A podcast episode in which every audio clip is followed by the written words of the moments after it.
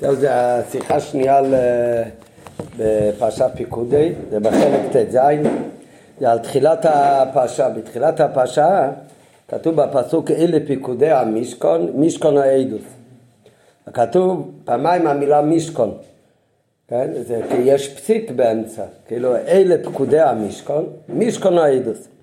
אבל ממה שנאמר משכון משכון שני פעמים, היה יכול להיות כתוב אלה פקודי המשכן או אלה, פקודי משכן העדות. מזה שכתוב שתי פעמים המילה משכון, אז זה רמז, וגם רש"י מביא את זה אצלנו, זה רמז למקדש שנתמשכן בשתי חורבנים.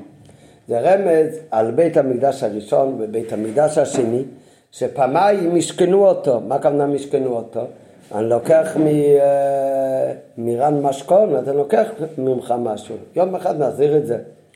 אז יש כתוב משכן משכן שתי פעמים, ולא כתוב אלה פקודי משכן העדות, אלא אלה פקודי משכן, משכן העדות.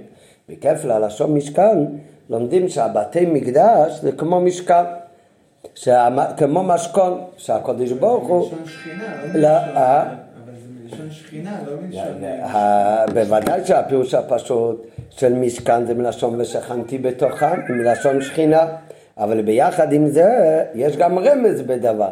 בזה שכתוב כתוב משכן משכן שתי פעמים, אז יש רמז בדבר שזה גם מלשון משכון. בוודאי כתוב משכן, לא משכן, זה רמז. אז זה הולך על המקדוש שנתמשכן בשתי חורבנים. בכל חורבן זה כביכול הקדוש ברוך לקח את זה משכון, בבית ראשון ובית שני. ואינו מובן כמו שהקשו המפרשים, כבר שאלו המפרשים על רש"י, מבין שתי הפעמים שנאמר משכן משכן, הרי רק אחד מיותרת. בפשטות אמרנו מאיפה לומדים את הרמז. הרי כמו שאתה אומר, כתוב משכן לא משכון, אלא זה רמז. למה? כי כתוב פעמיים. היה צריך להיות כתוב אלה פקודי משכון העדות. בפועל כתוב אלה פקודי המשכן, משכן העדות. כמה פעמים יש את המילה משכן מיותרת כאן? פעם אחת, הרי פעם אחת חייב להיות כתוב, אלה פקודי משכן העדות. רק משכן אחד הוא מיותר. אז לכאורה, איך, מתי אתה יכול לדרוש שנכון כתוב משכן אבל זה משכון? זה כשזה מיותר, המיותר זה רק אחד, איך, ולא פעמיים. אז איך אומרים שזה רמז למקדוש שהתמשכן שתי פעמים בשתי החורבנות? ואינו מובן. מבין שתי הפעמים שנאמר משכון משכון, הרי רק אחד מיותרת, שהרי משכון פעם אחת צריך להיות כתוב לגופו של עניין. אם ככה, איך אפשר לדרוש משכון משכון שני פעמים, שזה מרמז על שני חורבנים של שתי בתי מקדש? מזה גוף מוכח. לכן מוכח, בגלל השאלה הזאת של המפרשים, שמה שרש"י אומר, שזה רמז למקדש שהתמשכן שתי פעמים, הרמז הוא לא בגלל המילה המיותרת של משכון, אלא הרמז הוא מעצם המילה משכון משכון, לא מהמיותר שבדבר. אם הלימוד היה בגלל שיש מילה אחת מיותרת, אז זה רק משכון פעם אחת, אבל מזה שלא אומר רש"י לומדים מזה שתי בתי מקדש. אבל מזה מוכח שהלימוד של רש"י משכון משכון הוא לא נדרש מהעיטור של הפסוק, אלא זה רמז בכפל תיבת משכון שנתמשכן, והיינו, שהפסוק מדבר אודות המשכן בהתאם לפירוש הפשוט משכון משכון. אלא ביחד עם זה מרמז על לשון משכון, לא העיטור של המילה פעם אחת מיותר, אלא הרי כתוב ועשו לי מקדש ושכנתי בתוכם. כבר קודם בפרשת תרומו, גם כשמדובר על המשכון, לא כתוב המילה משכון, אלא כתוב המילה מקדש, עשו לי מקדש ושכנתי בתוכם. לכן עצם הלשון משכון, לא רק המיותר, גם אם היה כתוב רק פעם אחת אלה פקודי המשכון, אז גם כן כבר יש רמז שהמילה משכון מרמז על עניין המשכון. כאן כתוב פעמיים על המילה משכון, לא מיותר, לא, לא מצד המיותר, אלא עצם הלשון שהתורה משתמשת במילה משכון ולא מקדוש, אז המילה משכון זה מלשון משכון. ומכיוון שכתוב פעמיים משכון, לא מצד העיטור של העניין, אלא עצם הדבר שכתוב פעמיים המילה משכון, אז זה רמז על עניין המשכון, ומשכון, משכון שני פעמים, זה מורה על המשכון של שתי בתי מקדש. טוב, עד כאן, זה האות הראשונה. זאת באות הראשונה הוא סך הכל מבהיר שמה שכתוב ברש"י שמשכון זה מלשון משכון זה לא בגלל שהמילה משכון היא מיותרת אלא בגלל שהמילה משכון היא דומה למילה משכון הרי על בית המקדש יש עוד לשונות בית השם, מקדש זה שכתוב המילה משכון זה רמז על אה, משכון. ואם כתוב פעמיים משכון לא מצד האיתו עצם הדבר שכתוב פעמיים סימן שהמקדוש התמשכן שתי פעמים. מתי התמשכן המקדוש שתי פעמים? שקדוש ברוך הוא יכול לקחת את המשכון פעם אחת בחורבן בית ראשון פעם שנייה בחורבן בית שני. אז זה מה שאומר רש"י בשתי חורבנים. הסופרונו ביאר הספורנו מבאר שהפסוק אלי פקודי המשכון זה מביע את גודל מעלתם של חלקי וכלי המשכן שמטעם זה לא נפסדו. כמו שאמרו רז"ל שמא תאמר אהבת סברם שנאבד התקווה של כלי המשכן תלמוד לומר עצי שיטים עומדים שעומדים לעד ולעולמי עולמים. זאת אומרת הגמרא במסכת סוטה, כתוב בפסוק עצי שיטים עומדים. הפירוש הפשוט עצי שיטים עומדים כשבונים בניין מעצים משכיבים את העצים אחד אחרי השני. כאן את המשכון בנו בעצי שיטים עומדים, שהם עמדו לא שכבו עץ על עץ, אלא היו עמודים גבוהים עצי שיטים עומדים.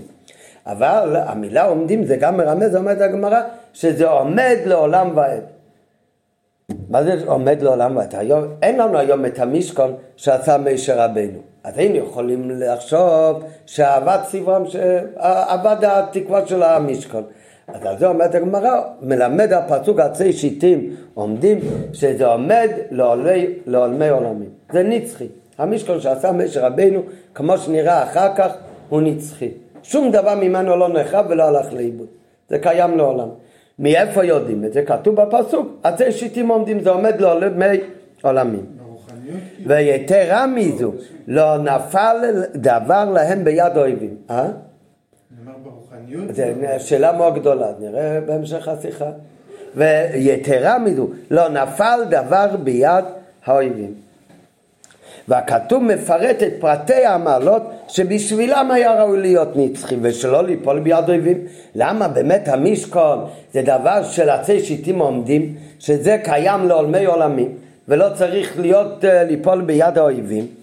אז על זה ממשיך הפסוק, אלה פקודי המשכן, משכן העדות אשר פוקד על פי משה, עבודת הלוויים ביד איתמר ובצלאל כל הפרטים האלה שכתובים כאן, אז הספרון מסביר שזה הכל בא להדגיש עוד סיבה ועוד סיבה למה ענייני המשכן צריכים להיות נצחים ולא שייך בהם מחורבן. בזכות כל המעלות האלה, שזה משכני עדות, איפה שיש את הלוחות הברית, וזה נעשה על ידי מישר רבנו, בזכות כל המעלות האלה שרתה שכינה במעשה ידיהם, וכששורה השכינה במעשה ידיהם, זה לא נופל ביד אויבים. אז אתה שאלת מקודם אם זה בגשמיות או ברוחניות. איך אפשר להגיד בגשמיות? בגשמיות רש"י אומר במפורש משכן משכן שתי חורבנות. היה חורבן, הדבר הראשון זה לא נשאר הכל עומד לעולמי עולמים. ודבר שני, בטח אי אפשר להגיד שלא נפל ביד האויבים, הפוך כתוב במפורש שנבוכדנצר לקח חלק מהדברים. עכשיו אנחנו לפני אה, פורים, אחד מה... הם כתוב שלקחו את אה, כלי המשכן, לקחו את בגדי המשכן, נפלו ביד אויבים.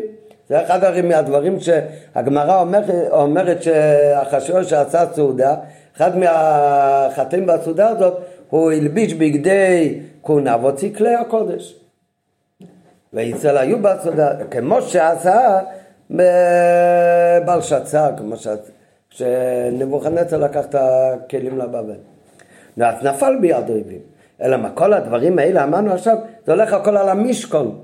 על המשכון שעשה מישר רבינו, כתוב עצי שיטים עומדים, זה עומד לעולם ועד. וזה לא היה חורבן. וזה לא נפל ביד אויבים. למה? אשר פוקד על פי משה משכן העדות. מה שאין כמקדש הראשון. בבית המקדש הראשון כבר לא היו כל המעלות הללו. בית המקדש הראשון הוא לא היה על ידי מישר רבינו, ואולי היה משכן העדות גם כל כך. כמו שנראה בהמשך, למה לא היה משכן העדות? מה זה משכן העדות? ששם יש את הארון עם הלוחות. במשכון, כל זמן שהיה המשכון, היה ארון והלוחות. בבית המקדש הראשון כבר לא היה כל הזמן הלוחות, לא כל הזמן היה משכן העדות. לפני סוף בית שני היה יאשיהו המלך, הוא גנז את ארון הברית. מכיוון שהוא ראה ברוח הקודש, בנבואה שהולך להיות חורבן, הוא לא רצה שחס וחלילה ייפול ארון הברית ביד הגויים, אז הוא גנז אותו, כך אומר הרמב"ם, בהתחלה של הלכות בית הבחירה, במטמוניות שמכילות מתחת הקודש קודשים, החביא אותם. בסוף בית ראשון. אז זאת אומרת שלא כל תקופת בית ראשון היה ממש משכן העדות, בבית שני בכלל לא היה שם ארון. אחד מהדברים שנחצה בבית שני. זאת אומרת, בבית המקדש כבר לא היה כל העמלות כמו שהיה במשכון. אז שם באמת כבר לא היה עניין הנצחיות כמו שהיה במשכון עצי שאיתם עומדים. מה שאין כמקדש ראשון, שבו לא היו כל העמלות הללו. אז אף על פי ששתה בו שכינה, אבל נפסדו חלקיו. ובסוף הוא נפל ביד אויבים. על דרך זה ויותר מזה במקדש שני, לא היה בו גם אחד מכל אלה התנאים. בבית שני לא היה אף אחד מהתנאים המיוחדים כמו שהיה במשכון שגרם לו את עניין הנצחיות. ולא שעתה בו שכינה, וגם בית שני נפל ביד האויבים. אז זה הספורנו, זה הספורנו מסביר בפסוק שאלה פקודי המשכון, משכון העידוס. אז הוא אומר, הפסוק הזה מרמז את כל העמלות המיוחד, המיוחדות שהיו במשכון, שלכן המשכון הוא קיים לעד, הוא קיים באופן נצחי. עצי שיטים עומדים לעולמי עולמים. ויש לומר, המקור לפירוש הזה של הספורנו, הוא על כל פנים לכללות הפירוש, המקור הוא החז"ל שאומרים בגמרא שלא שלטו שונאיהם במעשה ידי משה. הגמרא אומרת שהגויים לא שלטו בשום דבר שנעשה על ידי משה, ולכן משנבנה מקדש ראשון נגנז אוהל מועד קרשיו, קרסיו, בריחיו, עמודיו, אדניו, את כל הדברים מהמשכון גנזו אותם. ולכן גם אחר שהגיעו הגויים וחייבו את בית המקדש, את הדברים של המשכון שעשה משה רבינו, אף פעם הם לא מצאו ולא נפל לידיהם. ועל זה מיוסד הפירוש, וזה מה שהספורנו אומר, שמה הכוונה אצלנו אלה פקודי המשכון אשר פוקד על פי משה, שזה שזה נעשה על ידי משה, זה הטעם לנצחיות של כל חלקי וכלי המשכן. כמו שנראה אחר כך יותר באריכות למה זה באמת ככה. למה דווקא מה שמשה רבינו עושה בבית המקדש, אז זה עניין הנצחיות. יש עוד סיבה לנצחיות, זה השראת השכינה, זה כבר הפרט השני שהוא היה משכן העדות. נראה אחר כך, אבל כל הדברים האלה, בבית המקדש לעומת המשכן זה כבר לא היה. אז זה מעלה יתרה של המשכן לגבי בתי מקדש. בתי מקדש הם נחרבו באמת פעמיים, זה הכוונה. בתי מקדש הם התמשכנו פעמיים בשי חורבנים. לעומת זאת המשכן, המשכן, משכן, זה משכן העדות, זה נעשה פוקד על פי משה, לכן בזה לא שייך עניין של חורבן. ובזה לא שייך שזה ייפול ביד הגויים, אלא זה קיים באמת בקיום נצחי. הכלים שהיו במשכן ובבית המקדש זה שונים? אה? הכלים? חלק. חלק, יש דברים שהיו אותו דבר. אה, אה, כן, כמובן הארון שהיה במשכן הוא הארון שהיה אחר כך בבית ראשון, רק אחר גנזו אותו. אותו דבר המנורה, יכול להיות שהמנורה שעשה משה היה קיים גם אחר כך. כן, לא, אבל לא שזה אותו מנורה שהיה תמיד, יכול להיות שגם זה גנזו. כן, מה שהוא מביא כאן, שאת האוהל מועד, את הקרשים, קרסיו, בריחיו, עמודיו, אדניו, את זה הכל גנזו. זה בפשוט כבר לא היה צורך שבאנו בית המקדוש. אבל גנזו את זה באופן כזה שאף פעם לא שלטה בזה יד של גויים. זה עד היום גנוז באיזשהו מקום. מאיפה יודעים? כתוב, עד שיתם עמדים. זה עומד לעולמי עולמים. אז בעוד ב', מה שהוא הביא, עיקר האריכות בעוד ב', מה שרצה להביא מהספורנו, שיש הבדל בין המשכון לבין שתי בתי מקדש. שבמשכון, מכיוון שהיה בזה את העמלות שפוקד על פי מוישה, והיה בזה עמלה שזה משכן העדוס, לכן בגלל העמלות האלה, המשכון הוא תמיד נצחי. וכמו שחז"ל אומרים על עצי שיטים עומדים, שעומדים לעולמי עולמים. לעומת זאת שתי בתי מקדש לא היה בהם את העמלות האלה כמו המשכון. ולכן לא היה בהם כל כך עניין הנצחיות. לכן היה בשתיהם עניין של חורבן. ולכן הוא התמשכן פעמיים. זה עד כאן, זה הביא מה שכתוב בספורנו אז אחרי שתי הקדומות האלה אז עכשיו מת, מתחיל בשיחה. זה השיחה מתחילה מההתחלה, רק עד כאן באות א', הוא הביא את רש"י והפירוש ברש"י. אחר כך הוא הביא את הפירוש של ספורנו, של הספורנו, ועכשיו ממשיך שמעלה יתרה זו שיש במקד... במשכן. לגבי בתי מקדשות, זה מצד פשט המיקרו. היינו שבפשטות ובגלוי. אז מה יותר נצחי? בפשטות ובגלוי יותר נצחי זה המשכון יותר מבית המקדש. כי המשכון הוא אף פעם לא נחרב. ואיפה הוא נשאר גנזו אותו, ושום יד גויים לא שלטה בשום דבר מהמשכון. ומה יש צמאי שכמו שנראה אחר כך יותר באריכות זה עניין נצחי, אז זה הכל נצחי. לעומת זאת בתי מקדש, גם בית ראשון גם בית שני, שם היה במניין של חורבן. לא ראו בגלוי את עניין הנצחיות. אז בגלוי בפשט הכל, אז דווקא משכון היה נצחי. בהיותו מעשה ידי מישה, שפוקד על פי מישה, בהמשך נראה עוד סיבה, שזה משכון העידוס. מה שאין כן המקדשות, שבתי מקדש הראשון והשני נפלו ביד אויבים ונחרבו גם כן. זה, זה, זה מה שאמרנו מקודם. מה אומר רש"י? למה כתוב פעמיים משכון? שמשכון, כמו שאמרנו, לא בגלל הייתור, אלא לשון משכון זה מלשון משכון. ששתי בתי מקדשות פעמיים הקדוש ברוך הוא משכן אותם. מתי? בשתי החורבנים. מה זה משכון? אם אתה חייב לי כסף, אני לוקח ממך משכון. מה הכוונה משכון? אני לוקח את זה ואני שובר את זה? אני לוקח את זה ואני משאיר את זה אצלי? זה ערבון. כל המטרה של המשכון זה שאני לוקח את המשכון, שברגע שאתה תביא לי את הכסף, באותו יום אחד תביא לי את הכסף, אם לא זה כבר לא נקרא משכון, זה נקרא פירעון. כל העניין של משכון זה שברגע יבוא יום שאתה תחזיר את הכסף ואני מחזיר לך את המשכון. זאת אומרת, המשכון הוא לא נחרב. כן? אם אני לוקח ממך משכון ומאבד אותו, באותו, הוא כבר לא משכון, כבר לא מחזירים אותו. כל הרעיון של משכון זה שאני לוקח את החפץ, הוא עכשיו אצלי, אבל בעצם החפץ הזה נשאר בשלמות, והוא נשאר שייך גם כן ליובל. רק כרגע, למשך חודש הוא אצלי בבית. אחרי חודש יחזור גם כן לבית שלך. זה הרי כל הרעיון של משכן. אסור להשתמש, אסור אה? לעשות איתו כלום. לא. מה, לי? כן. בוודאי, אם, אם אני אשתמש בו, אה, גם אם אתה נותן לי רשות זה כבר שאלה של ריביס. Mm. הלוויתי לך 100 שקל, אתה נותן לי משכון, כשאתה מחזיר לי את המאה שקל, אני מחזיר לך את המשכון. אם בינתיים אני אשתמש במשכון, אז אתה לא מחזיר לי 100 שקל, אתה מחזיר לי 100 שקל פלוס הנאה של, אה, שנהניתי מהמשכון, זה לא עובד.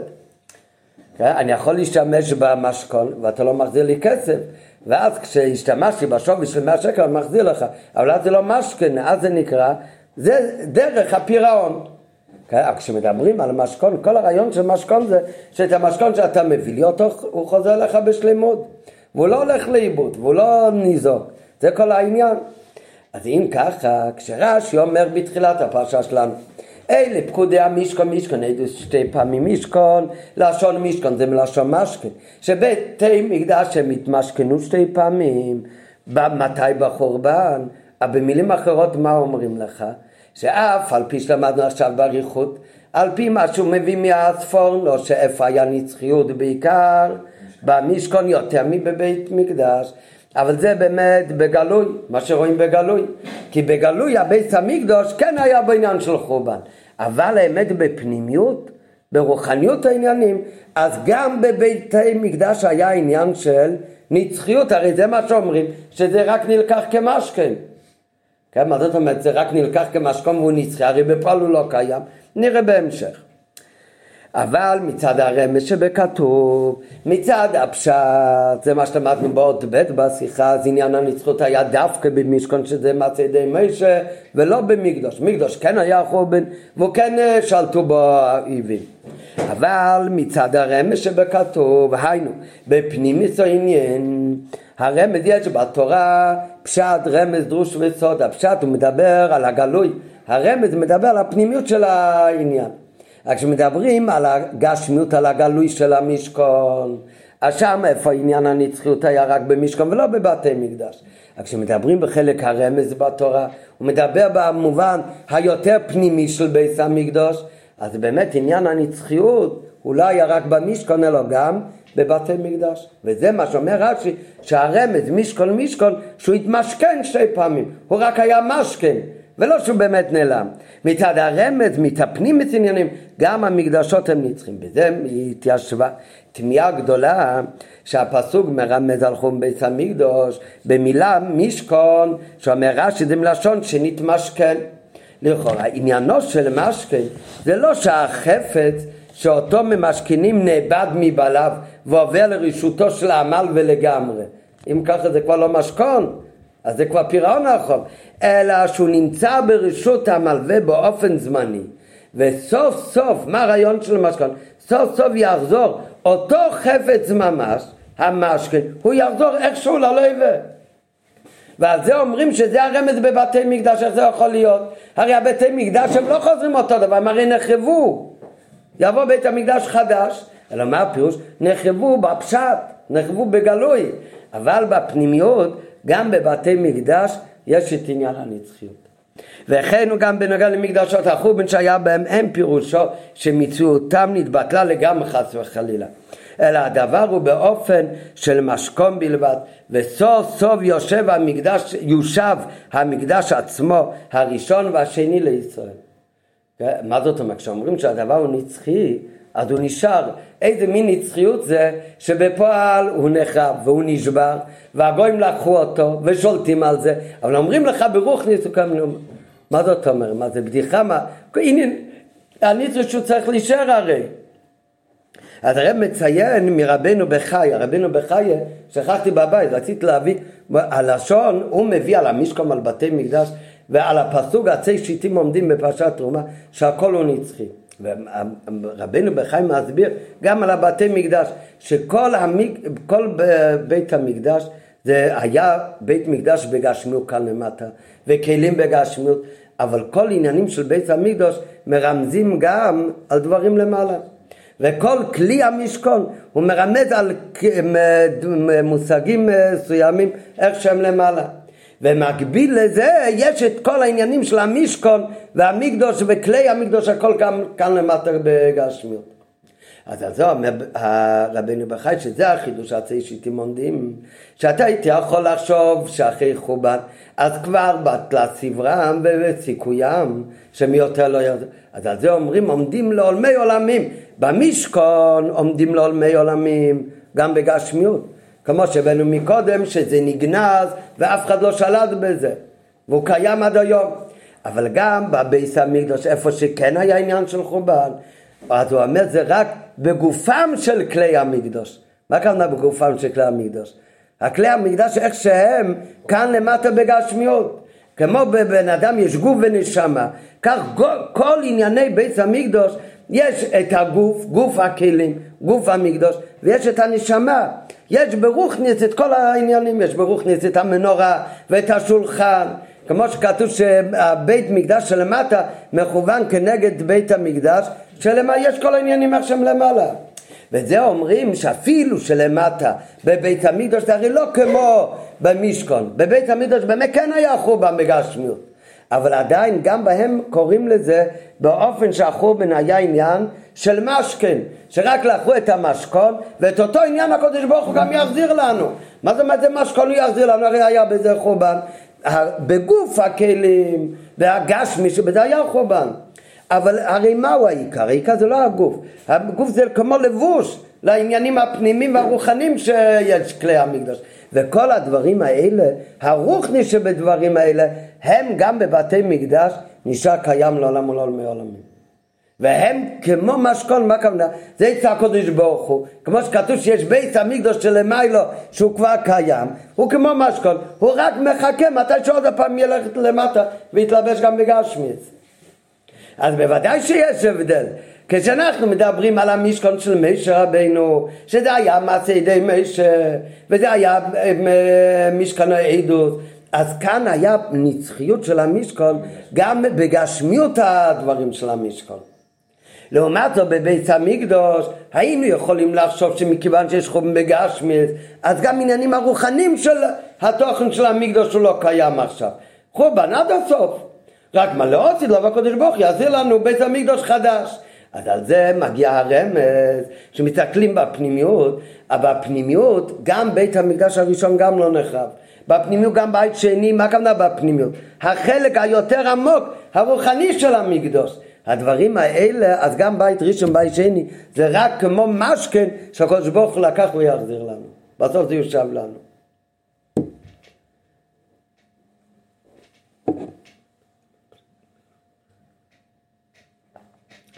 אז למסקנה, מה שלמדנו עד עכשיו, זה שיש הבדל בין המשכון לבין בית המקדש. במשכון ראו בגלוי שזה נצחי, מה זה ראו? בפועל זה, זה נצחי גם בגשמיות, ששום דבר מהם לא שלטו עליהם הגויים. עצי שיטים עומדים לעולמי עולמים. לעומת זאת בביס המקדוש, אז כאן היה שתי חורבנות. ומכיוון שכאן לא היה בגלוי עמלות, שזה נעשה על ידי מישה ו... אז לכן באמת בגלוי היה בזה עניין של חום בגשמיות. רק מה? ברמז מישכון מישכון גם בזה יש עניין הנצחות, אבל זה ברוחניות. אז איפה מדגישים יותר את הנצחיות של הקדושה? במשכן או בבית המקדש, לפי כל מה שאמרנו עד עכשיו? במשכן, במשכן כי זה מתבטא גם בגשמיות, נכון. אבל פשוט מה שאמרנו עד עכשיו, אז יוצא מכל ההסבר עד עכשיו יוצא שנצחיות של הקדושה יותר מתבטא במשכן יותר מבבית המקדש. אז עכשיו בעוד ד' אנחנו נראה שכמו שיש מעלה מהמשכון לגבי בית המקדש בעניין הנצחיות, אז יש גם מעלה בדיוק הפוך, שרואים את הנצחיות של הקדושה בבית המקדש יותר מבמשכון. למה? המשכון, המשכון היה אוהל מועד. מה זה, למה זה נקרא אוהל מועד? זה היה למועד, לזמן, היה משהו ארעי. כשבני ישראל היו ליד הר סיני, איפה בנו את המשכון? במדבר סיני. אחר כך נסעו למקום אחר. פירקו את המשכון, העבירו אותו למקום אחר. מה, מה היה הדין של אותו מקום ליד הר סיני שעמד המשכון במשך חודשים עד שנסעו משם? מה היה באותו מקום? אותו, אה? השכינה שעלתה שם, היה מקום קדוש, כתוב תמיד אם היו צריכים להשקות סוטה באותו שנה, מאיפה היה קרקע משכון שמערבבים מים? באותו חול של אותו מקום במדבר.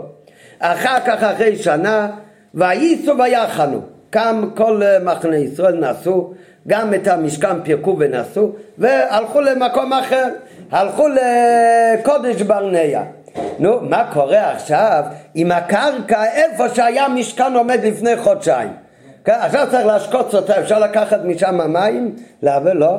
למה? כי זה לא, זה לא קרקע משכון, זה לא קודש עכשיו. מה זה לא קודש? שנה עמד כאן המשכון. יש מקומות שהוא עמד הרבה זמן. יש מקומות שהיה חנייה ונסיעה לימים מועטים, כן, נכון, ויש מקומות ששנים היו. שנים היו שם, אבל זה היה אל עליי, כשנעשו הלאה.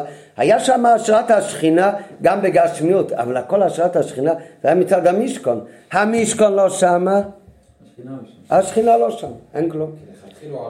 נכון, נכון, נכון. אז זאת אומרת, במקום המשכון נשארה השראת השכינה לתמיד, באופן נצחי לא, זה היה זמני. כשבית המקדוש, נבנה בית המקדוש בהר הבית, ועכשיו נחרב בית המקדוש, מותר לנו לעלות היום למקום המקדש, לא אנחנו טמאים. נו, נו, אז מה אם אנחנו טמאים? הרי אין בית המקדוש שם. בית המקדוש אין שם. קדושת המש... המקדוש, כן יש שם. קדושה לא זזה מהמקום הזה לעולם. זה נשאר לתמיד. ובמשכן לא. במשכן לא. אז מה, איפה יש קדושה יותר נצחית? בבית המקדש. אז זה הפוך מה שאמרנו מקודם. כשאנחנו מדברים על הנצחיות במשכן והכלים שלו, אז איפה עיקר עניין הנצחיות? במשכן שעצי שיטים עמדים, במשכן, שם זה לא נפל לידי הגויים ואף אומה לא יכולה לשלוט על זה. קיים בקיום נצחי. לעומת זאת, הבייס המקדוש וכלי המקדוש נפלו בשבי וזה נחב. אז זה ההפך עניין נצחיות. רק אומרים, יש בזה ברוכניס גם עניין המשכן, כמו שאמרנו מקודם. לעומת זאת, כשאנחנו מדברים על השראת השכינה במקום, אז זה פתאום מתהפך. במשכון באמת, כל מקום איפה שהייתה השראת השכינה, זה היה עניין זמני, המשכון המשיך למקום הבא. אז נגמר הקדושה המקום. לעומת זאת בבית המקדוש, אז שם גם אם היה חורבן וכבר אין בית המקדוש, עדיין, גם בזמן השממון עדיין הקדושה קיימת. מעלות הנצחיות הנ"ל שלמדנו במשכון, יותר מהבית המקדוש, זה רק בנוגע לחלקי וכלי המשכון. חלקי הכוונה חלקי מבנה המשכון, כלומר הציצ'יטים או האבנים של בית המקדוש, וכלי המשכון, הכלים שבפנים. אבל כשמדברים בנוגע לקדושת המקום, השראת השכינה במקום המשכון או במקום המקדוש, אז שם זה שונה.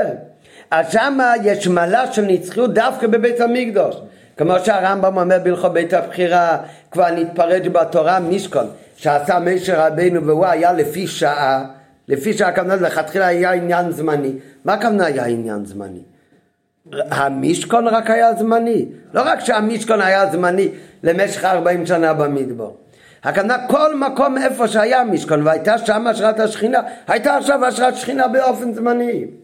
כיוון שנבנה המקדוש בירושלים, באותו רגע נאסרו כל המקומות כולם לבנות בהם. בית להשם ולהקריב בהם קורבן, ואין שם בית לדורי דורות, אלא בירושלים בלבד ובהר המוריה. בהערו כאן הרב מאוד מעריך להסביר את כל הדיוק באריכות לשון הרמב"ם, שאומר שיש שתי דברים, גם הבית כשנבנה בבית המקדש, זה המקום היחיד בהר הבית איפה שמותר לעשות בית להשם, כבר אסור לעשות במקומות אחרים. כשהיה משכון לא נאסרו מקומות אחרות למשכון. עובדה שחודש אחר הוא יהיה במקום אחר. ברגע שנבנה בית המקדוש, רב מדייק בהערות יש כאן שתי פרטים. דבר ראשון, אין יותר מקום לבנות בית להשם. עוד עניין, אין עוד מקום שאפשר להקריב קורבנות להשם. רק באותו בית. אז זה שתי דברים. זה גם מצד בית המקדוש וגם מצד המקום להקריב בו קורבנות. אז אין שם בית לדורי דורות. אלא בירושלים בלבד ובהר המוריה, הוא מביא על זה גם את הפסוק שהר המור, הבית זאת מנוחתי עדי עד. כן, נאסרו כל המקומות לבנות בהם בית להשם, א', ולהקריב בהם קורבנות. וגם אין שום מקום שאפשר לבנות במה להקריב קורבנות. אלא רק באותו מקום. ולמה? כי באותו רגע הקדושה הגיעה לשם באופן נצחי, אז אין יותר קדושה במקום אחר. הרי שהקדושה במקום המשכון הייתה לכתחילה לפי שעה, ובלשון הכתוב, ואהיה מתהלך באויל. ולעומת זאת בית, להשראת השכינה בקביעות ודורי דורות, אז זה רק במקדוש בירושלים. ועל דרך זה הוא גם בקו השלילה. כן, ומה הכוונה בקו השאלה? זה תוצאה משנבנה בית המקדש, נעצרו כל המקומות כולם לבנות. כל זמן שגם איפה ששורה השכינה זה באופן ארעי, אז זה לא שולל שיהיה גם מקום אחר להשראת השכינה. לעומת זאת, ברגע שנבנה בית המקדוש בצורה של בית, ששם השראה היא בקיום נצחי, אז יותר לא יכול להיות במקום אחר.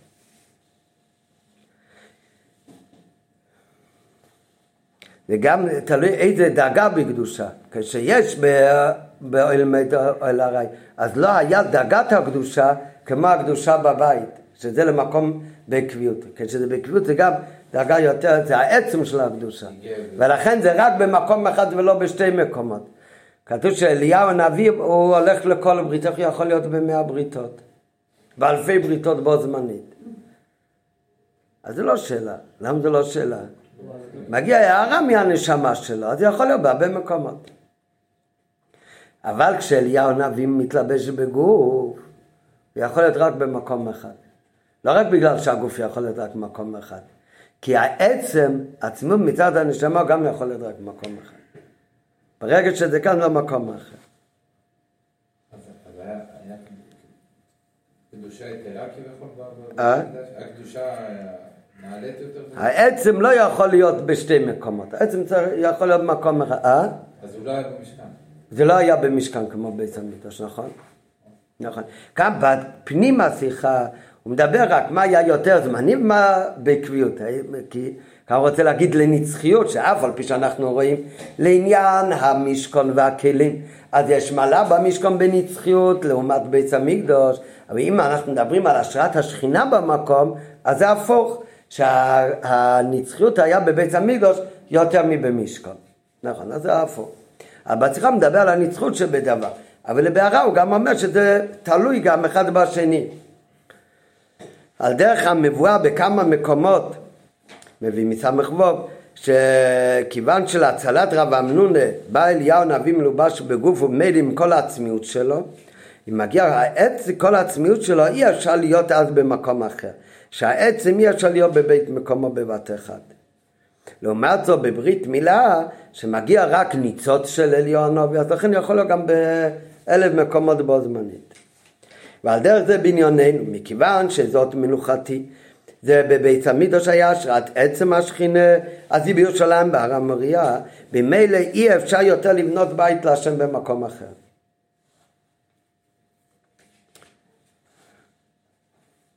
ויתרה מזו, נמשיך בשיחה, ויתרה מזו בבניין המקדש הראשון, לא זו בלבד שנתחדש מקום קבוע להשעת השכינה, אלא זה לא רק שזה הופך להיות עניין נצחי, שזה המקום ולא מקום אחר.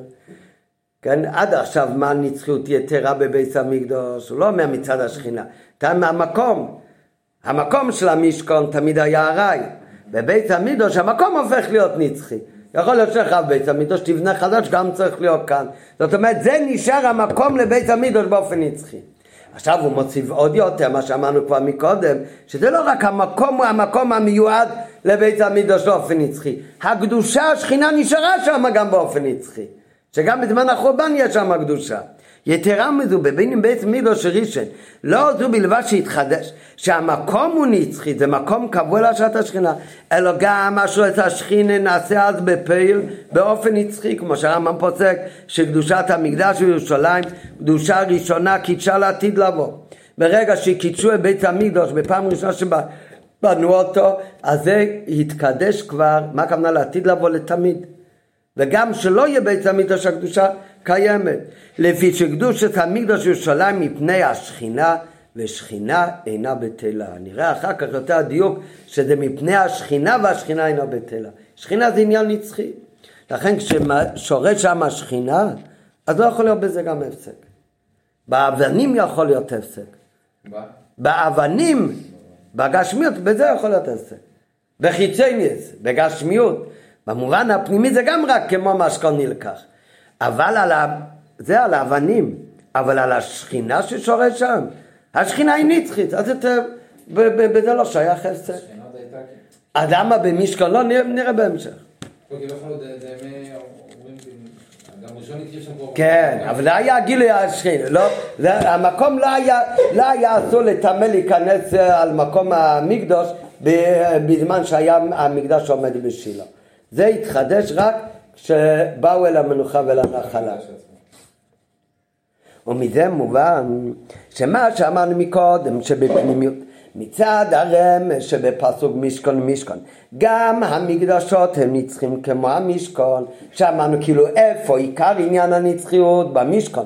בבית המקדש זה רק טפל גם במקדש יש עניין הנצחיות.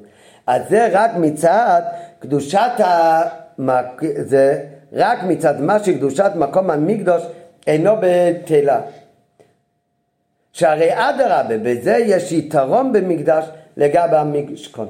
והמקדוש הוא העיקר כנזכר לעיל. אלא שגם במקדשות ישנו על כל פנים מעין עניין הנצחיות בחלקי וכלי המשכון. כשאנחנו מדברים על השראת השכינה שהיה בבית המקדש, על זה לא התכוונו מקודם להגיד שבפנימיות בגלל שזה משכון גם בזה יש עניין הנצחיות. בזה גם יש עניין הנצחיות. הפוך, עניין הנצחיות בפרט הזה של השראת השכינה הוא בבית המקדש הרבה יותר ממה שהיה במשכון. מה שאמרנו מקודם שמצד הרמז משכון משכון גם בתי מקדש בחורבנם יש בזה עניין הנצחיות כנ"ל שגם בכלי המשכן מקדש וגם בבניין בית המקדש גם באבנים שבהם היה חורבן גם בהם יש בפנימיות עניין הנצחיות כמו שאמרנו מקודם מרבנו בחיה שהתוכן הפנימי הרוחני הנשמה של כלי המקדוש הם קיימים לעד כשאנחנו מדברים על השראת שכינה, לא צריך שום רמז. כשאנחנו מדברים על השראת השכינה, בזה זה בדיוק הפוך. בזה בבית המקדוש הנצחיות היה הרבה יותר ממה שהיה במשכון. במשכון לא היה כמו שהיה בבית המקדוש. עד, עד כאן זה הכל נקודות נקודות כללים. בהמשך השיחה הולך להסביר למה זה באמת ככה, למה באמת במשכון מצד אחד אנחנו אומרים שכלי המשכון וכל הדברים האלה והקירות של המשכון זה קיים נצחי. לעומת זאת כשאנחנו מדברים על השראת השכינה אז זה אומרים במשכון זה לא היה ממש נצחי, זה היה רק אוהל זמני, אוהל מויד, זה לזמן uh, מסוים, זה לא משהו קבוע. לעומת זאת, כשאנחנו מדברים בבית המקדוש, אז כאן יש כבר עניין הנצחיות מצד השכינה. מצד שני, על עניין הבית עצמו וכלי הבית עצמו, על זה אומרים יש רק רמז בעניין המשכון, המשכן. אבל בגלוי ובגשמות באמת היה בזה עניין של אה, חורבן והפסק. אז זה ממשיך בהמשך השיחה, ששתי הדברים האלה תלויים אחד בשני. זה לא סתם מה שכאן הוא נצחי, כאן זה הפוך, אלא זה הכל תלוי בתוכן של המשכון או בית המקדוש. ועל זה הוא מקדים קודם על מה שכבר למדנו פעם בשיחה באחר בנגד בתרומו על הפסוק לא באתם עד עתה למנוחה ולנחלה אז מביאים על זה חז"ל הגמרא אומרת שמנוחה זה שילה ונחלה זו ירושלים. העיקר מה שנוגע כאן הוא לא הולך לדבר על משכן שילה הוא הולך לדבר על בית המקדוש שהיה בירושלים, שדווקא לזה קוראים נחלה. לעומת זאת, המשכון שילה וכל המקדשות שהיו עד לבית המקדוש, אז זה אפשר לקרוא לזה רק בשם מנוחה. אי אפשר לקרוא לזה בשם נחלה. מה ההבדל בין מנוחה לנחלה? מנוחה זה הולך הבן אדם, זה מנוחה זמנית. זה הולך, הבן אדם נח. מה זה נחלה? נחלה זה משהו קבוע. טוב, אז אנחנו באות. אז הוא אומר לפסוק כי לא באתם עד עתה למנוחה ולנחלה אז הגמרא אומר בדבכים שמנוחה זה מרמז על משכן שילה ונחלה זה מרמז על ירושלים, ירושלים הכוונה בתי מקדש היו בירושלים. יש שם דעה בגמרא שאומרת הפוך, אלא המנוחה זה ירושלים, זה בית המקדש, והנחלה זה הולך על אה, משכן שילה. בפשטות, הטעם שירושלים דווקא נקרא נחלה.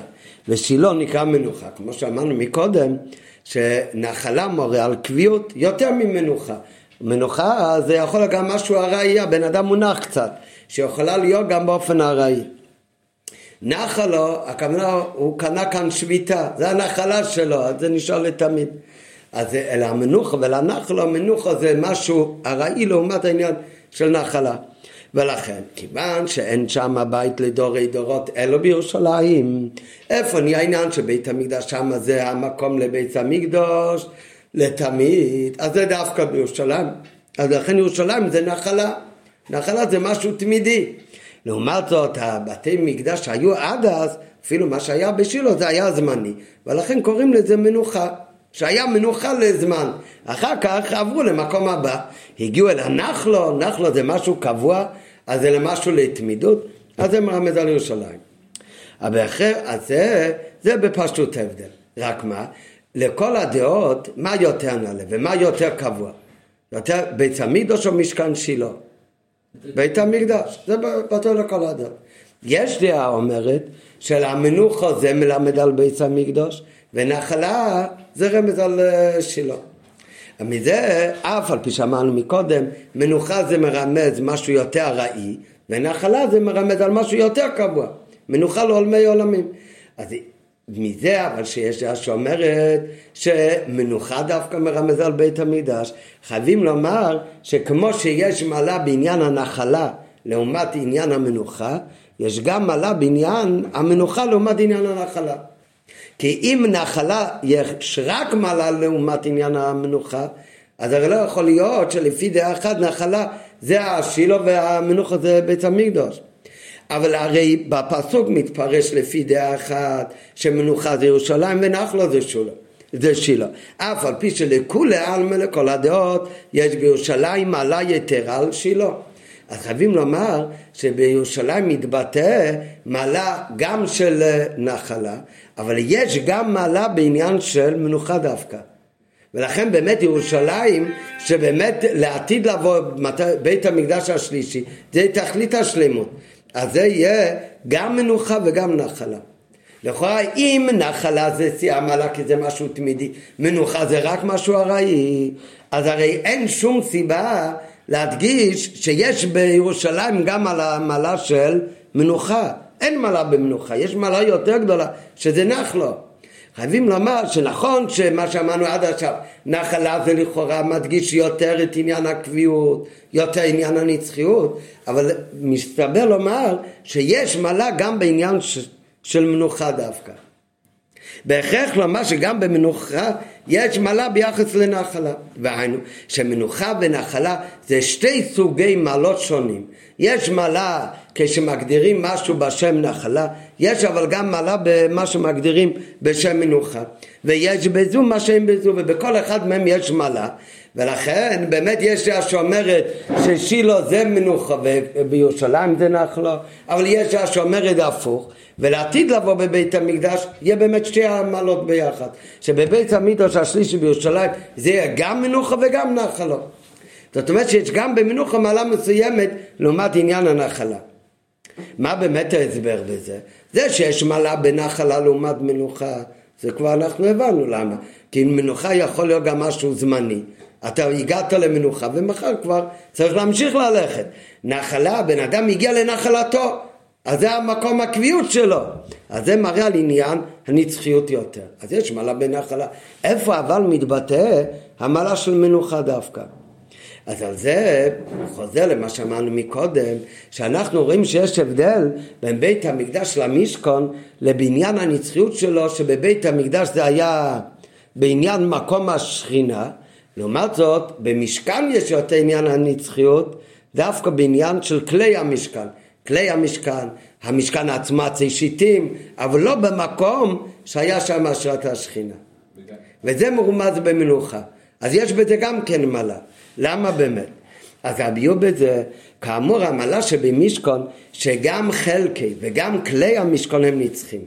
מצד שני, כשמדברים על המקום להשראת השכינה, אז המקום במשכון היה רק לפי שעה. לעומת זאת, הוא היה רק אוהב. לעומת זאת במקדוש זה היה להפך. המקום במקדוש יש קדושה נצחית, היא אינה בטלה. אבל עצם הבניין והחלקים של הביס המקדוש, אף על פי שאמרנו זה גם משכן בפנימוס, אבל בגשמיות הם נפסדו ונפלו ביד אויבים. למה באמת? שתי העמלות האלה זה מרומז בהבדל בין מנוחה לנחלה. זה מתואר בתוארים מנוחה ונחלה שחילוק ביניהם בפשטות הוא. כשאומרים שבן אדם הוא במנוחה עכשיו, מנוחה מתארת את מצב נפש האדם, הבן אדם הוא במנוחה, לא מדברים על החפצים שלו, רק המנוחה של בן אדם תלוי גם בחפצים שלו, כן? כמו שרואים עכשיו בכל התמונות שאנשים בורחים מ... באוקראינה עם המזוודות שלהם, כל הפקלח שלהם. אם הוא יכול לצאת בלי ה... מזוודה בלי הפקלח שלו, אז הוא גם לא מגיע למנוחה, לו מנוחת הנפש. המנוחה זה מתאר את הגבר, את הבן אדם, את הנפש שלו, שהוא הגיע למנוחה. אבל כחלק מהמנוחה שלו, זה גם החפצים שלו. חלק מהמנוחה שלו, שלוקח איתו את הטלית ותפילין שלו, ואת הדברים, ואת הבגדים שלו, זה הכל חלק מהמנוחה שלו. מה זה הנחלה? נחלה לא מדברים על הבן אדם. אנחנו מדברים על המקום, על החפץ עצמו, על המקום. כן? הוא יכול לבוא אל המנוחה, את הנחלה, אבל הוא איבד, הוא השאיר שם. יכול להיות שהוא יבוא אל הנחלה, הוא קיבל נחלה חדשה, אבל הוא לא במנוחה, חסר לו את החפצים האישיים שלו. אז מנוחה מתארת מצב נפשו של בן אדם, של הגבנה, אתה הולך לבן אדם, שהוא לא במצב של טלטול ממקום למקום, כן? כשהוא תחנת רכבת הם בוכים עכשיו אין להם מנוחה. כשהם יבואו אל המקום, כשהם יבואו סוף כל סוף ל... לכאן למשל, אז הם באים, הם עוברים ממצב של טלטול למצב של מנוחה. אבל זה הנחלה. כן, אה? כשהם הגיעו למקום זה נחלה. לא, לא המקום שלו, הוא, ברח עכשיו, הוא מגיע לכאן. כן? ההוא מ- כשהוא נמצא בזמן טלטול ממ- ממקום למקום, הוא צריך לברוח, הוא לא במנוחה. כשהוא מגיע, לא משנה לאן. המנוחה לא מדברת על מקום, על החפץ, המנוחה מדברת על, על אה, תכונה בנפש האדם, שהבן אדם יכול להיות לא במנוחה, זה כשהוא בטלטול דרכים, הוא יכול לבוא למנוחו. אז זה מדבר על הבן אדם, זה מצב, זה הולך על הגברה. רק מה, המנוחה של הגברה, יש מה שתלוי במנוחה של הגברה. זה לא הולך רק עליו. בזה כלול גם המצב של כלי האדם והמטלטלים יחד איתו. כמו שרואים בחוש, שכלי האדם משפיעים על דעת האדם. היום אפשר לראות את זה אולי לא לטובה, שאם, כשהוא הולך ממקום למקום, גם כשכבר מקום אין לו את הטלפון איתו, הוא לא במנוחה. הכלי התשמיש של בן אדם, הם משפיעים על המנוחה של הבן אדם. אז גם כמו שרואים בחוץ, שכלי האדם הם משפיעים על דעת האדם. זה משפיע על דעת האדם יותר מהדירה של הבן אדם.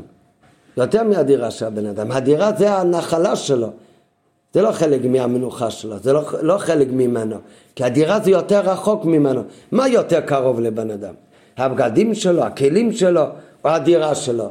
הדירה יקרה יותר, יותר יקר, אבל זה יותר קרוב לבן אדם, לא יותר קרוב לבן אדם. יותר קרוב לבן אדם זה כלי תשמיש שלו. רואים את זה גם בהלכה. יש הלכה שמצד הכבוד ומורא המלכות אסור לבן אדם, לאדיוט להשתמש בכל הכלים של המלך, בכלים של המלך, באשתו של המלך היא התאלמנה, אסור אה, להשתמש בזה, אסור לבן אדם בהלכות מלכים בארמון המלוכה להיות בחדר שמותר לו, למה? כי זה פחות קרוב למלך, כך כתוב בחסידות, מביא בהערה, בחסידות כתוב שהלבושים של בן אדם זה קרוב לבן אדם, כלי תשמיש שלו זה קרוב לבן אדם, גם זה נקרא מקיף, זה מקיף הקרוב לעומת זאת הבית של בן אדם, אז זה יותר רחוק מבן אדם, זה מקיף הרחוק. לכן הוא פחות קשור לבן אדם, לא אומר שזה פחות חשוב, כן? תלוי למה.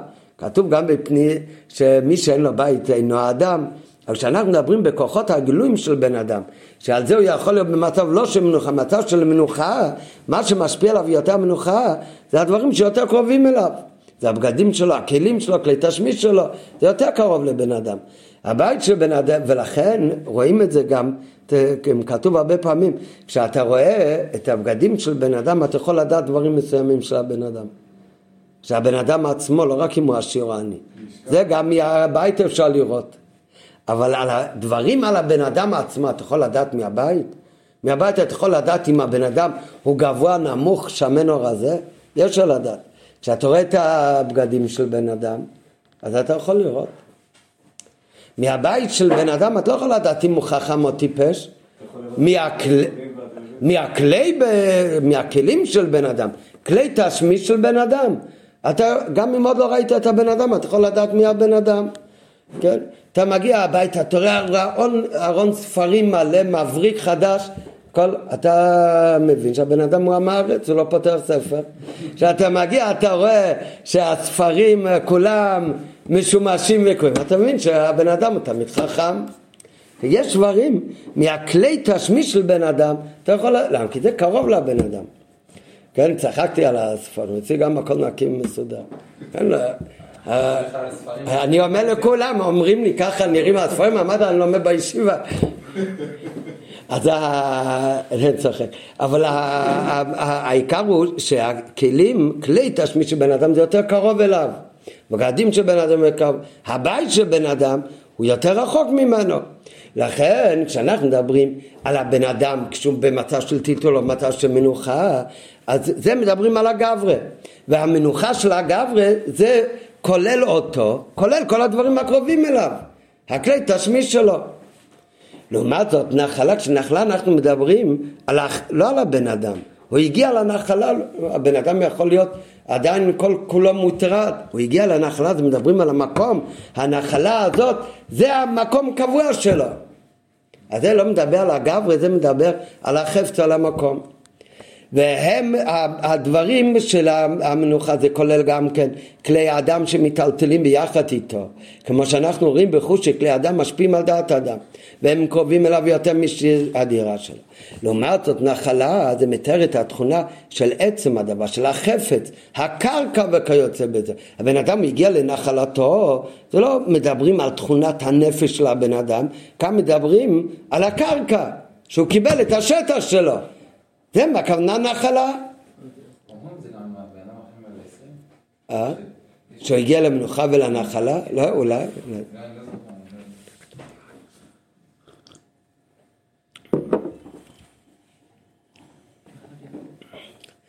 בהערה 25, עם הכוכבית אומר להעיר מהחילוק בין שימוש של הכלים של המלך, מה שעשו, לבין ארמון המלך. ויש עוד דוגמאות בהלכה, שיש הבדלים בין הכלים ובגדים של בן אדם לבין בית. בתורת החסידות, להעיר מניין דלבוש, שהלבוש כתוב זה לכבוד ולתפארת, לבין בית, שכתוב שזה ההבדל בין מקיב הקרוב ומקיב הרחוק. אז סימן שהלבוש וכלי תשמיש של בן אדם, זה אפילו אם זה מקיב, זה מקיב הקרוב, יש לו שייכות יותר. לעומת זאת בית שזה רחוק ממנו, מקיב הרחוק. וזה מובן, על פי כל ההקדמה הזאת עכשיו מובן, למה המשכון נקרא מנוחו. לעומת זאת, הבית המקדוש נקרא נחלה. מה אמרנו מקודם? שרואים דבר והיפוכו. מצד אחד רואים שאיפה יש יותר נצחיות במשכון, אבל איפה זה במשכון? בכלים, או אפילו במשכון עצמו, בחפ... בעמודים, בעצי שאתם עומדים. אבל לא במקום של השראת השכינה. אז שמה זה במשכון היה יותר. לעומת זאת בבית המקדוש הכלים יכלו לשלוט בזה אומות העולם. לקחו את זה בשבי. ועל אבני הבית המקדוש שהיה בנוי, הם שברו והחריבו את בית המקדוש. רק ברוכניס זה עניין של משכן, כמו שאמרנו בהתחלה מי הבחי. לעומת זאת כשמדברים על מוקים המקדוש, במוקים המקדוש, שם יש יותר השראת השכינה באופן נצחי בבית המקדוש, מה שאין כן במדבר, שהמשכן הלך ממקום למקום, לא נשאר בכלל הקדושה במקום הקודם. לפי מה שאמרנו עכשיו, אפשר גם להבין למה לכן המשכון נקרא בשם מנוחה, לעומת זאת בית המקדוש נקרא בשם נחלה. במשכון באמת זה מנוחה. המנוחה, השכינה כביכול לכל מקום הגיעה לשמה באותו רגע זה היה מנוחה, אבל מנוחה יכול להיות גם לזמן ארעי, כך ממשיך הלאה. אבל מה הלך, מה, לאיפה חדרה הקדושה באופן נצחי? במנוחה, בגברה, בכל הכלים, כל הדברים הקרובים. מה שאין כן בבית, המקום שיישאר מוקים קודש, זה לא, זה רחוק. לעומת זאת בבית המקדוש, הבית המקדוש איך הוא נקרא? הוא נקרא נחלה. שמצד הכלים ומצד אבני המקדוש, כאן אין, לא, לא היה בגיל עניין הנצחיות. לעומת זאת, במוקים המקדוש, הנחלה, אז שם דווקא בבית המקדוש היה עניין נצחיות. ולכן מובן למה באמת המשכן שילה שבחלקו היה עשוי, ממה היה עשוי משכן שילה? החלק ממנו היה עשוי ממשכן שעשה משק, כמו שכתב הרמב"ם, ובנו שם בית בשילה. ועל הבית הזה פרסו את יריות המשכן, שזאת אומרת, היה בזה חלק עדיין מהמשכן של משה רבינו. היה בזה את המעלה של מנוחה. לפי זה יוצא אבל, עכשיו אנחנו מבינים שכמו שיש מעלה בנחלה שמרמז על עניין הנצחיות, יש גם מעלה בעניין המנוחה, שעניין המנוחה מעלה שבו שהוא חודר לכל הדברים שקרובים אליו יותר. נראה בהמשך למה זה באמת היה ככה. למה באמת במשכון אז היה גם עניין הנצחיות, אבל זה חדר רק בדברים הקרובים, באופן של מנוחה. לעומת זאת בבית המקדוש, כאן זה היה עניין של נחלו, אבל זה היה רק במקום ולא במה, בח, בכלי התשמיש, בדברים הקרובים זה באמת לא היה. למה באמת? הוא עוד לא הסביר. רק לפי ההקדמה להבדל בין המושג של מנוחה ונחלו, אפשר להבין למה זה הולך על משכון או משכון שילו, לבין בית המקדוש. אז העמלה של המשכון זה הרי עניין מנוחה, נצחיות בו הוא בחלקי וכלי המשכון. זה דברים שניטלטלים ביחד עם האדם. ולכן כשבאו לידי קביעות בשילה, אז הדבר נקרא בשם מנוחה, שהיא מתארת את מצב של נפש האדם וכולל כל הכלים הקרובים איתו. זה כלי תשמיש שמיטלטלים איתו ממקום למקום. מה שאין כן המקדוש, שהעמלה שלו הוא לא בחלקי וכלי המקדוש, חלקי הכוונה אבנים, מה שירכיב את המקדוש, לא בחלקי וכלי המקדוש, בזה המעלה היה יותר נרגש במישהו כמו שראינו, אלא במקום המקדוש, על המקום המקדוש מצד החפצה, כאן המעלה זה לא מנוח אלא זה מתואר בעניין של נחלה, שזה מציין את תכונת המקום כנ"ל. רק למה באמת זה היה ככה? למה כאן זה היה באופן כזה, כאן זה היה באופן כזה? משהו, יכול להיות שגם אה, מנוחה זה מלשון גם אה, מונח, כאילו זה משהו שהוא מונח, זה משהו שהוא זמני, המנוחה, ונחלה זה כמו נחלת אבות, שהמקום של בית המקדש זה משהו, ש... זה משהו שנובע מהברית עם אברהם אבינו, זה משהו שהונחה לנו ולכן הוא... ולכן זה הנחלה, ומנוחה זה מלשון מונח, מונח במקום ההוא, אז איפה, שזה, איפה שהדבר מונח המשכן, שמה, שמה השכינה באותו רגע, אבל הנחלה זה משהו שהוא מונחה לדורי דורות מאברהם נכון, נכון, נכון, נכון, נכון, אתה צודק, אבל, אבל עדיין השאלה קיימת, למה זה באמת ככה? למה באמת במשכון, שהיה בו עניין נצחיות, אז זה חדר דווקא לכלים ולחלקי המשכון, ולא למקום עצמו. לעומת זאת, זאת אומרת, השראת השכינה לא נשאר שם תמיד. לעומת זאת, בבית המקדש, מצד אחד אומרים שהשראת השכינה שם היא נצחית. כן? כמו שאתה אומר, בגלל שזה כבר נקבע ככה מאברום אבינו. נכון, לכן המקום, ברגע שהגיעו לשם הוא הופך להיות שם מקום נצחי לקדושה. מצד שני, הכלים וחלקי המקדוש עצמם, שם לא היה עניין נצחיות. למה במשכון כן היה, בבית המקדוש לא היה. ולמה לעומת זאת מצד המקום במשכון לא חדרה הקדושה באופן נצחי ובבית המקדוש כן אז על זה ההסבר באות ו' מה זה נצחיות? דבר שאין לו הפסק כל, יש דבר, מה זה נצחי אמיתי? יש דבר אחד שהוא נצחי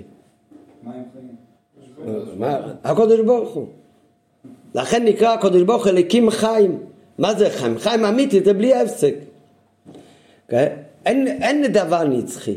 כל דבר ההווה הוא נפסד. כל דבר שיש לו התחלה, יש לו סוף. כן, חוץ כשתלמדו בסמך ווב, ער אין סוף, אז, אז אה, יש מחלוקת המקובלים. האם זה הולך על ער שאין לו התחילו, אבל אם אה, יש, אם, למה אומרים ער אין, אין סוף? שיגידו ער אין לו תחילה. על הסימן שהער אין סוף יש לו תחילה, מהו התחילה? המאור, העצמוס, אבל בכל זאת אין לו סוף. למה אין לו סוף? אז כתוב כי האור הוא מעין המאור, כי הוא דבוק למאור. זאת אומרת, כל דבר מצד עצמו, כל דבר שהוא נברא, אז ההגדרה שלו שיש לו התחלה. אז הוא לא אינסופי, הרי מישהו עשה אותו, זאת אומרת, פעם הוא לא היה. אז אם הוא לא אינסופי, אז יש לו גם סוף. ככה זה הכלל. כל דבר שהוא נברא, הוא הווה ונפסד. השולחן הזה הוא לא היה מתמיד, אז הוא גם לא יהיה לתמיד. זה תלוי אחד בשני, לא נוגע עכשיו כל האריכות. אין לדבר נצחי. מה כן יכול להיות נצחי? ואתם הדבקים בהשם אלוקיכם, חיים כולכם היום. מה שדבוק לאלוקות, אז שם יכול להיות גם מנין הנצחיות. תראה, מצווה, נשמה של יהודי. יהודי מקיים מצווה, זה נשאר נצחי לעולם ועד. כל דבר גשמי הוא לא יכול להיות נצחי. בן אדם עושה משהו, אז זה לא יכול להיות נצחי. כך כתוב במפורש בזוהר. בית המקדש הראשון הוא היה בניון דברנש, בניין של בני אדם בנו אותו. לכן היה לו חורבן. לא יכול הבן אדם מוצא משהו ויהיה נצחי. בית שני הוא בניון דברנש, ולכן גם היה שייך בו חורבן, לא יכול להיות נצחי. בית המקדש השלישי יהיה בניונו דקודשו בריחו. בניונו דקודשו בריחו, הדבר שהקדוש ברוך הוא עושה הוא נצחי. אז לא יהיה בו הפסק. כמו החומה של הכלים שהיו בבית מה שהוא בניון דבנש, מה שבן אדם עושה, הוא, הוא, הוא הווה ונפסד. הבן אדם עצמו הוא הווה ונפסד, הגוף. וכשבן אדם עושה משהו, עושה עם הגוף. הבן אדם הגוף הוא עובד נפסד, אז גם מה שבן אדם יוצר, הוא גם עובד ונפסד. אז זה יכול להיות עניין הנצחית. עניין הנצחית האמיתית היא רק מצד הקדוש ברוך הוא. ולכן זה ההבדל בין המשכון לבין בית המקדש. מה שנעשה על ידי קודשי בריחו זה עניין נצחי. במשכן, מי, מי, מי עשה את המשכן? בני ישראל עשו את המשכן, ועל ידי זה היה השראת השכינה. השראת השכינה היה על ידי הקודש ברוך הוא, אבל מה גרם השראת השכינה? ועשו לי מקדש, ואחר כך שכנתי ביצירכם. לכן באמת, השראת השכינה בכל מקום איפה שהלכה היה המשכן, זה לא היה באופן נצחי. דבר שתלוי במעשי בני אדם, הוא לא יכול להיות נצחי. בבית המקדש זה לא ככה.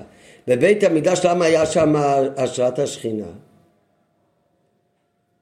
מה כתוב על מקום של בית המקדש?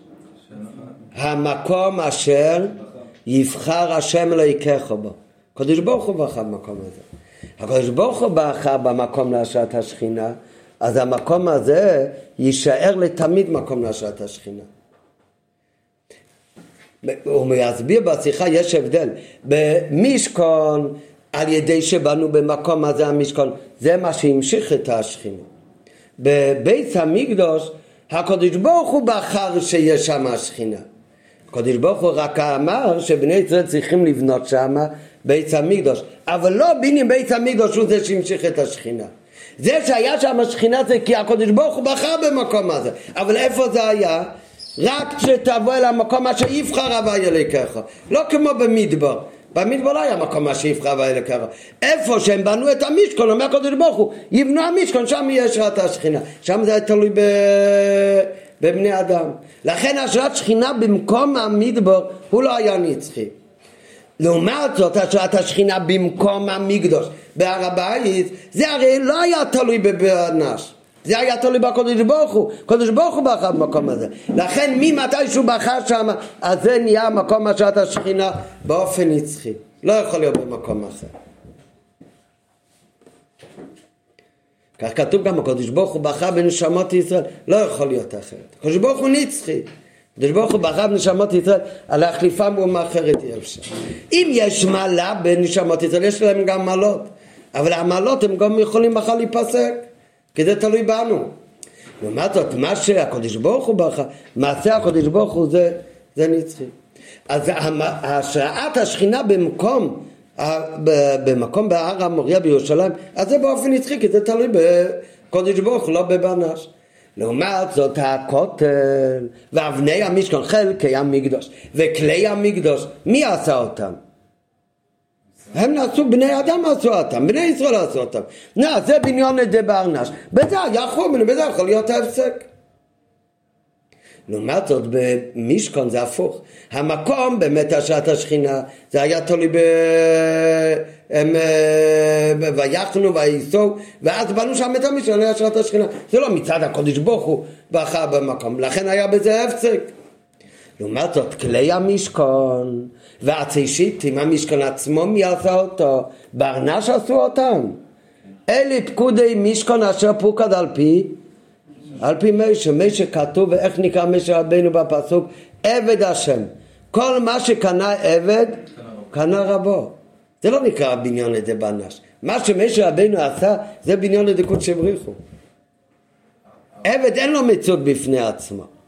ולכן באמת המשכון, כלי המשכון, אין להם גדר של בניון לידי בנש. כל מה שקנה עבד קנה רבו, אין כאן מציאות של הבנש. אין כאן את המציאות הגשמית של משה רבנו. זה היה על ידי שהיה כל כך בטל הקודש ברוך הוא, אז נמשך בעניין הנצחיות גם כן. לכן באמת, אז עד שתמאים דמאים דמלי לא מבועד. ולכן זה אשר פוקד על פי השם. אשר פוקד על פי משה. לכן מדגישים כאן את העניין של משה רבנו. אבל גם בזה בפועל בני ישראל עשו. אה? פגשנו יותר עשו את זה. על פי משה. בצד, כן. נראה בפנים ההסבר לחילוק שבין משכן למקדוש, מעשי בני אדם נבראים הם הרי מוגבלים. הבני אדם הנבראים הם מוגבלים, לכן גם מעשי אדם הם מוגבלים. ולכן לא יכול לפעול את עניין הנצחיות. איפה יכול להיות עניין נצחיות? זה רק במעשה ידיו של הקודש ברוך הוא. ולכן חלקי המקדש עצמם הם לא נצחים. כי כמו שאומר בלשון הזו הבניון דבנש, אז הוא לא יכול להיות נצחי. מה שאין כקדושתו דבנש, כמנה בני אנוש. לעומת זו, קדושתו הנצחית של מקום המקדוש הוא לא עניין שנפעל על ידי בני אדם, מאיפה נבע זה שהיה השראת השכינה בבית המקדוש בהר הבית? זה לא נפעל על ידי בני אדם, זה עמוק כמה שיבחר הווי לקחו בלשקל שמי שם. קודש ברוך הוא בחר לשכון שם. וכלשון הרמב"ם, קדושה, קדושת המקדש מפני השכינה ושכינה אינו בטלה. הרמב"ם אומר קדושה של ארץ ישראל אחרי שבני ישראל גלו לבבל. כבר לא נשאר קדושת ארץ ישראל לעניין תרומות ומעשרות. לעומת זאת קדושת ירושלים ובית המקדש, מקום המקדש, אומר הרמב"ם קדושה ראשונה שבנו את זה פעם ראשונה, קידשה לשעתה וקידשה לעתיד לבוא, בני ישראל ילכו לגלות, היו 70 שנה בגלות בבל, גם כן נשאר בקדושתו, כל ארץ ישראל לא. למה? אומר הרמב"ם, כי קדושת אה, אה, מקום המקדש שונה מקדושת ארץ ישראל, זה מפני השכינה, והשכינה היא נצחית. ושכינה אינה בטלה, כלומר, לא בניין המקדוש הוא פועל את נצרות השראת השכינה במקדוש. זה שבני ישראל היו חייבים לבנות בית המקדוש בהר הבית, זה הכנה כדי שהמקום יהיה מוכשר להשראה כזו. אבל זה ששרתה שם השכינה, ושהיא תהיה באופן גולוי, אבל ההשראה עצמה זה לא בא מצד עבודה ובניין בית המקדוש של בני ישראל, אלא זה מצד בחירס הקדוש ברוך הוא במקום, ולפיכך הוא עניין נצחי. לעומת זאת במשכון זה להפך, במשכון לא כתוב במדבר סיני זה המוקם מה שיבחר הווי ילקח לשכן שמי שום שברוך לא, ש... לא בחר במקום הזה, לא ב... במדבר סיני ולא בקברות התאווה ולא בקדש בניה. אלא הקדוש ברוך אמר ועשו לי מקדוש ושכנתי ביצריכם איפה שהמקדוש שיש משכון יש שם יהיה השראת השכינה. הוא לא בחר במקום. אז מה גרם להמשכת השכינה? לא בחירת הקודש ברוך הוא אלא במשכון זה באמת היה על ידי בניין בית המשכון שעל ידי בני ישראל מי בנה את המשכון בכל מקום? נעשה על ידי בני ישראל אז לכן זה בניון בנש, הקמה של המשכון. השראת השכינה תלויה במעשה האדם, אז המקום הזה לא יתקדש באופן נצחי. הכלים כן, כי הכלים נעשו על ידי משה. השכינה בהר המוריה זה היה גם לפני בניית בית המקדש? לא, לא, ממתי שנבנה. אז ולפני כן? לא, לא, לא, לא, אבל, ש, אבל מתי זה התחיל? נכון, אבל בפשוט לא, כי הרי למדנו מקודם ברגע שהשכינה שורש שמה אז לא יכול להיות יותר שום מקום אחר. עד שבאנו בהר הבית. הרי כן הקריבו כל מיני במקומות אחרים. המשכון היה קודם במדבר, אחר כך היה בארץ ישראל, בגילגול, בשילה, בכל המקומות, כמו שלמדנו לפני כמה בתרומות. אבל נכון, הקדוש ברוך הוא בחר בזה מההתחלה, אבל הוא בחר להשרות את שכינתו שם, ומתי זה יתחיל? זה יתחיל שיבנו שם את בית המקדוש. אז בוודאי זה היה אחרי שבנו בית המקדוש שם פעם ראשונה. אז זה לא היה, על כל פנים לא בגלוי. אבל אז זה התחיל. אבל זה לא שהשראת השכינה, לא שבניין המקדוש הוא הכריח את גילוי השכינה. הגילוי השכינה, הקודש ברוך הוא הכריח שמה, מבחירתו. קודש ברוך הוא אומר, יש תנאי, החומץ צריך להיות שתבנו שם את בית המקדוש. במשכון זה לא היה ככה. במשכון הקודש ברוך הוא לא אומר, במקום הזה אני אשרה את שכינתי, רק תבנו שם משכון. הפוך, הקודש ברוך הוא אומר, איפה שתבוא תבנו את המשכון ושם אני אשרה. אילו במשכון זה היה להפך, השראת שכינה לא באה מהבחירת הקודש ברוך הוא במקום של המשכון. לשקין שמי שם, אלא הסיבה לזה הייתה עשיית המשכון ועשו לי מקדוש, ועל ידי זה ושכנתי בצריכם.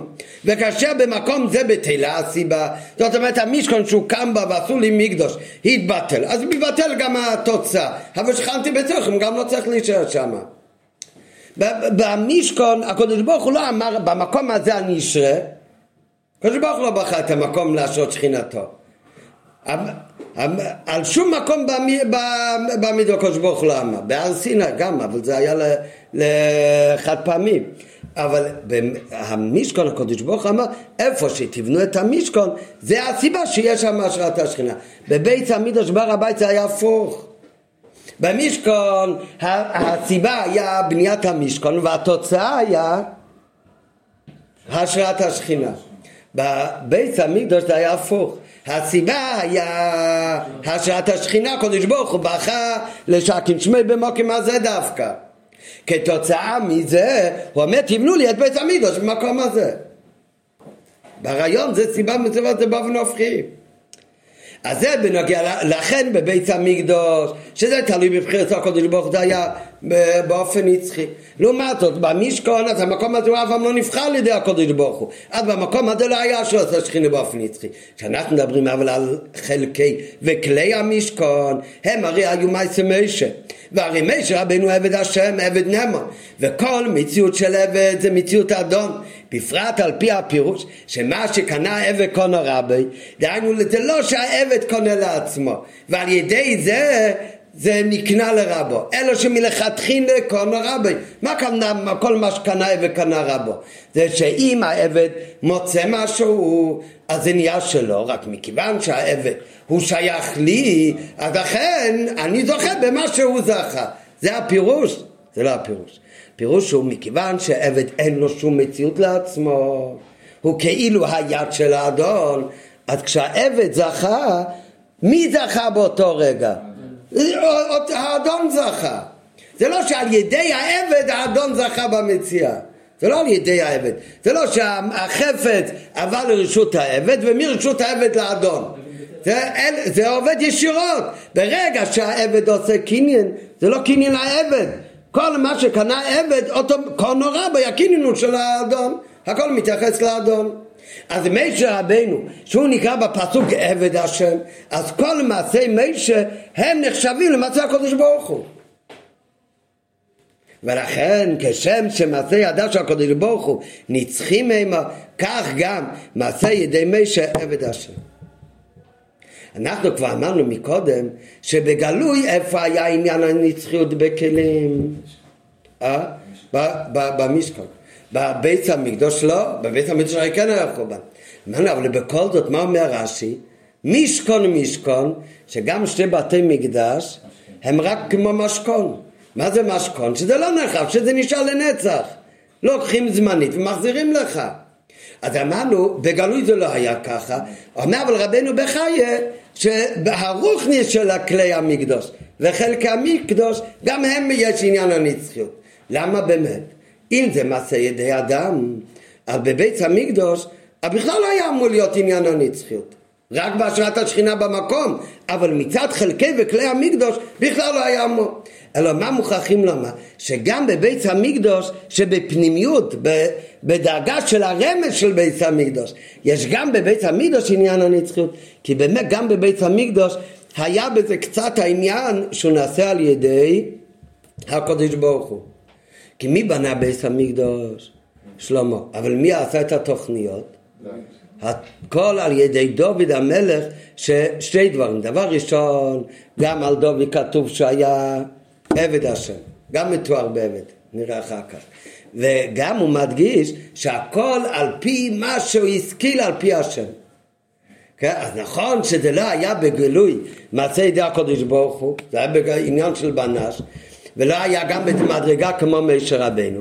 מכיוון שגם היה שם מעין העניין של כמו משה רבנו, אז לכן באמת בגלוי הבית המקדוש לא היה כמו המשכון, ולכן באמת כן שלטו בזה הגויים, וכן היה בזה עניין של חורבן, אבל ביחד עם זה, בפנימיות גם בכלי המקדוש היה עניין של נצחיות.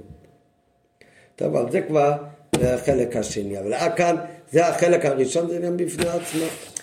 לפי זה גם מובן למה על בית המקדוש איזה עניין יש לתאר את זה גם בשם אה, נחלה וגם בשם מנוחה, הרי נחלה זה יותר גבוה. כי יש מעלה גם בעניין של מנוחה, שזה חודר לכל הדברים הקרובים בכלי המקדוש וחלקי המקדוש עצמו.